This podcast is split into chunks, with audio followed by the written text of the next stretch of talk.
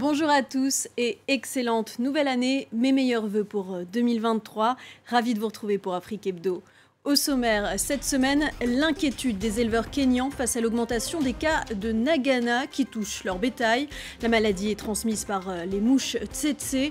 L'insecte provoque chaque année la perte de 4 milliards et demi d'euros sur le continent. Le futur musée du Vaudoun à Porto Novo, le gymnase Blaise Pascal d'Abidjan ou encore les résidences Chocolat. Autant de beaux projets menés par le duo d'architectes Guillaume Kofi et Issa Diabaté. Ils sont nos invités. Pour finir, nous irons à Dakar à la rencontre de Lumungom, un créateur de mode au style unique. Entre manga et recyclage, il invente un univers fantastique et futuriste. La mouche tsetse tue environ 3 millions d'animaux d'élevage par an en Afrique subsaharienne. Au Kenya, elle est présente sur 23% du territoire.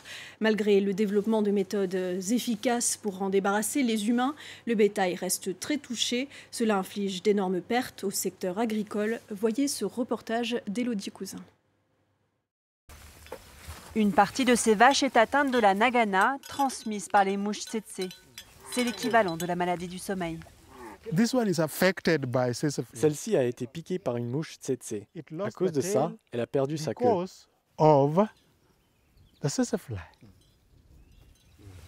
Infectées, les bêtes deviennent faibles et léthargiques. Si elles ne sont pas traitées, elles en meurent. Le foyer s'est développé dans le parc national voisin. Cet endroit, le parc, est un lieu de reproduction pour la mouche tsetse. Cela a donc un impact négatif sur nos revenus et sur les personnes qui vivent autour du parc. Malgré des foyers dans différentes régions du Kenya, aucun humain n'est mort dans le pays ces 20 dernières années. Les autorités locales sont tout de même très préoccupées. Le fait qu'elle infecte toujours le bétail montre que l'homme est encore menacé. Et cela prouve donc que la menace de la mouche tsetse est toujours réelle. Dans ce laboratoire de Nairobi, les chercheurs multiplient les expériences. Ils ont récemment créé des répulsifs et des pièges. Ils travaillent en ce moment sur un test rapide destiné aux fermiers. Il faut contrôler la maladie chez les animaux et les protéger contre de nouvelles infections. Il faut également réduire le nombre de mouches afin de limiter leur contact avec les animaux. Il s'agit d'une approche multiple. Des recherches primordiales pour le continent. Chaque année, la mouche tsetse coûte à l'Afrique environ 4,5 milliards d'euros. C'est un duo euh, d'architectes qui est devenu une référence. Leur mot d'ordre, être un leader de l'architecture avec l'ambition d'une écriture intemporelle reconnue. Ils ont conçu de nombreux projets qui vont euh, du logement au bureau d'affaires en passant par euh, des lotissements, des églises et des gymnases, notamment celui du lycée Blaise Pascal d'Abidjan, récompensé par le prestigieux World Architecture Award, ou encore le tout premier écoquartier d'Abidjan. Bonjour Guillaume Kofi et Issa Diabaté, merci d'être avec nous Bonjour. Alors, vous revendiquez une nouvelle approche du métier d'architecte. Quelle est-elle?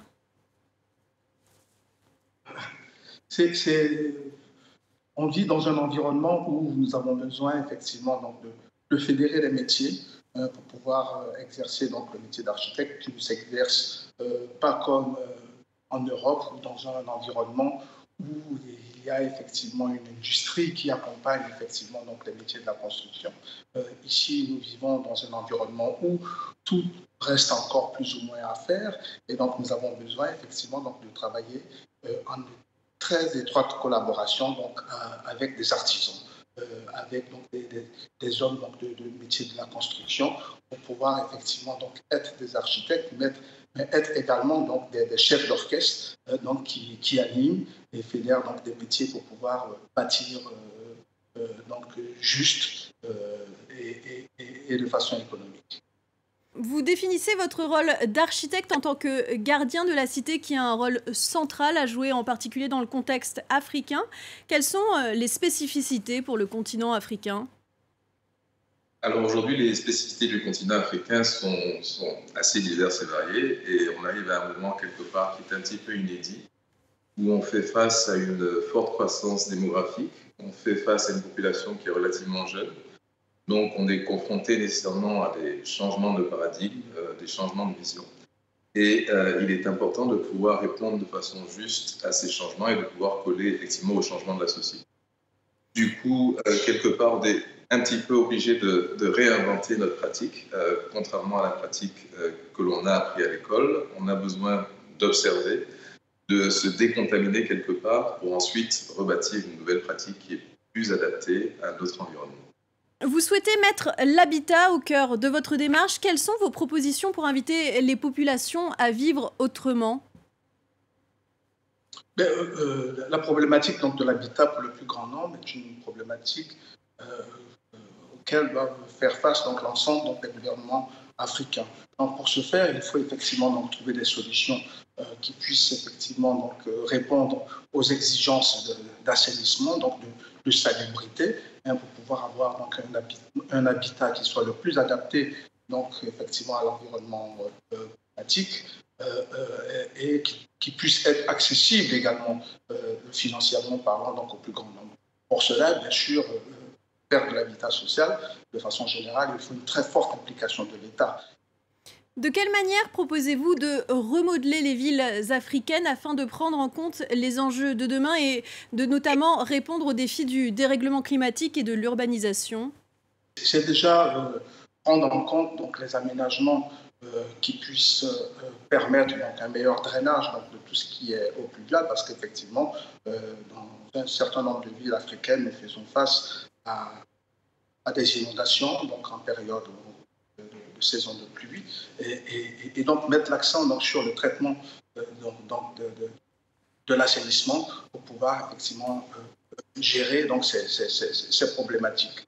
Euh, et, avoir également donc, des habitats plus groupés et, qui, fassent en sorte que, qu'on puisse véritablement se protéger donc, de, ces inondations-là.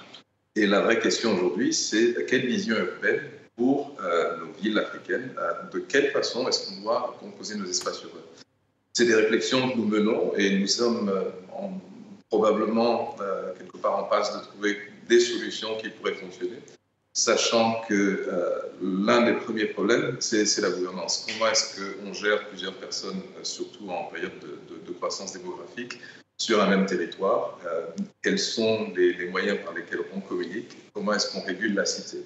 Et il est important de voir que euh, dans des espaces euh, traditionnels plus petits, euh, c'est des choses qu'on arrivait à faire. tandis que quand on arrive en ville, tout simplement parce que la, gouvernance est atomisée, n'arrive plus à avoir la même maîtrise sur le comportement citoyen. Donc il est intéressant de pouvoir rebâtir un urbanisme qui, lui, est plutôt centré sur l'humain, de sorte à ce qu'on puisse avoir des, des environnements développés cohérents.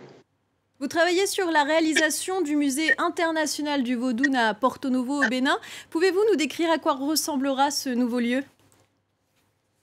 Alors, c'est un, euh, une typologie de musée qui est euh, nous innovante, qui est euh, basée sur une architecture traditionnelle du Bénin, où on va retrouver en fait des espèces de, de calvasses qui finiront par abriter le contenu du musée. On a à peu près six différentes calvasses qui sont des pièces thématisées avec euh, une façon de, présenter le vaudou qui le, décomplexe en fait de, tout ce qu'on a pu entendre sur le vaudou euh, précédemment et de faire en sorte que ce soit véritablement un lieu culturel où on, apprend et on comprend plutôt qu'un euh, lieu où on, va peut-être surfer sur des impressions pour rentrer au cœur de la problématique du vaudou. Merci Issa Diabaté et Guillaume Kofi d'avoir été les invités d'Afrique Hebdo. Merci. Merci. Partons maintenant euh, au Sénégal pour découvrir l'univers original de Lumungom. Ce jeune créateur dakarois invente des looks futuristes qu'il crée à partir de matériaux recyclés. Un style éco-responsable que nous font découvrir nos correspondants euh, Sarah Sako et Mbaidir. Grand Yoff, un quartier populaire au cœur de la capitale sénégalaise. C'est ici que Lumungom, 24 ans, a installé son atelier. Ce passionné, autodidacte, crée des pièces uniques. Des vêtements directement inspirés de son univers fantastique et futuriste. Je suis tellement connecté pour la future. C'est pour ça que j'ai pensé de faire des trucs un peu dingues. Souvent, les gens me disent que c'est un fou et tout. Loumou travaille à la commande et vit de son art. Ses pièces ont habillé plusieurs artistes sénégalais de renom, notamment dans leurs clips vidéo. Les murs de son local trahissent ses deux passions, les mangas et la haute couture. C'était à l'âge de 9-10 ans que j'ai commencé à modifier mes propres pièces, quoi, comme mes propres tenues que mes parents m'achetaient pour moi, pour être différent avec les autres. Quoi. La signature du créateur, le recyclage. Pour trouver sa matière première, il se rend régulièrement à Koloban, le tentaculaire marché de la fripe. Loumou en est convaincu, une mode plus durable est incontournable. Tu peux tout trouver ici hein, pour moi. Même des chaussures, des trucs que tu pourrais faire à nouveau. Là déjà j'ai trouvé un petit veste que j'ai trouvé, c'est trop nice. Début décembre, Loumou a été sélectionné par la Dakar Fashion Week, le principal rendez-vous de la mode au Sénégal. Un début plein de promesses pour le couturier. Mon premier défilé, du coup, on peut dire que c'était euh, mon rêve. Hein. Participer à Dakar Fashion Week pour montrer les Dakarois mes trucs, mes modèles quoi. Parce que souvent, les gens pensent que je suis pas sénégalais, alors que je suis un vrai sénégalais. Quoi. La styliste Adama Paris a eu un coup de cœur pour le jeune créateur.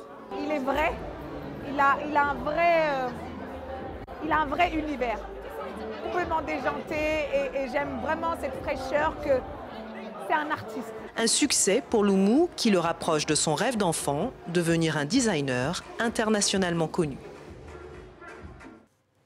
un des plus grands sarcophages de l'Égypte antique restitué au Caire par les États-Unis. Vieux de 2700 ans, il était exposé au musée des sciences naturelles de Houston. L'antiquité avait été volée dans la nécropole d'Abou Sir, surnommé sarcophage vert en raison de la couleur de la peinture du visage sur le bois du cercueil. Il s'agit de l'un des plus grands sarcophages pharaoniques de bois jamais découverts. Long d'environ 3 mètres, le couvercle à lui seul pèse presque 500 kilos. Et c'est ainsi que s'achève Afrique Hebdo. Merci à toutes et à tous d'avoir été avec nous.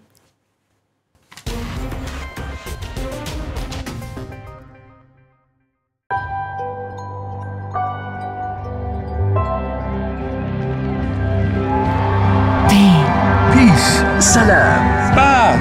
Pace. Mur. Paz. Angapi. Saint-Évier. Rupture. Aman. Babin. Paz. Jam. La paix. Zaman lafiya. Sol. Mir.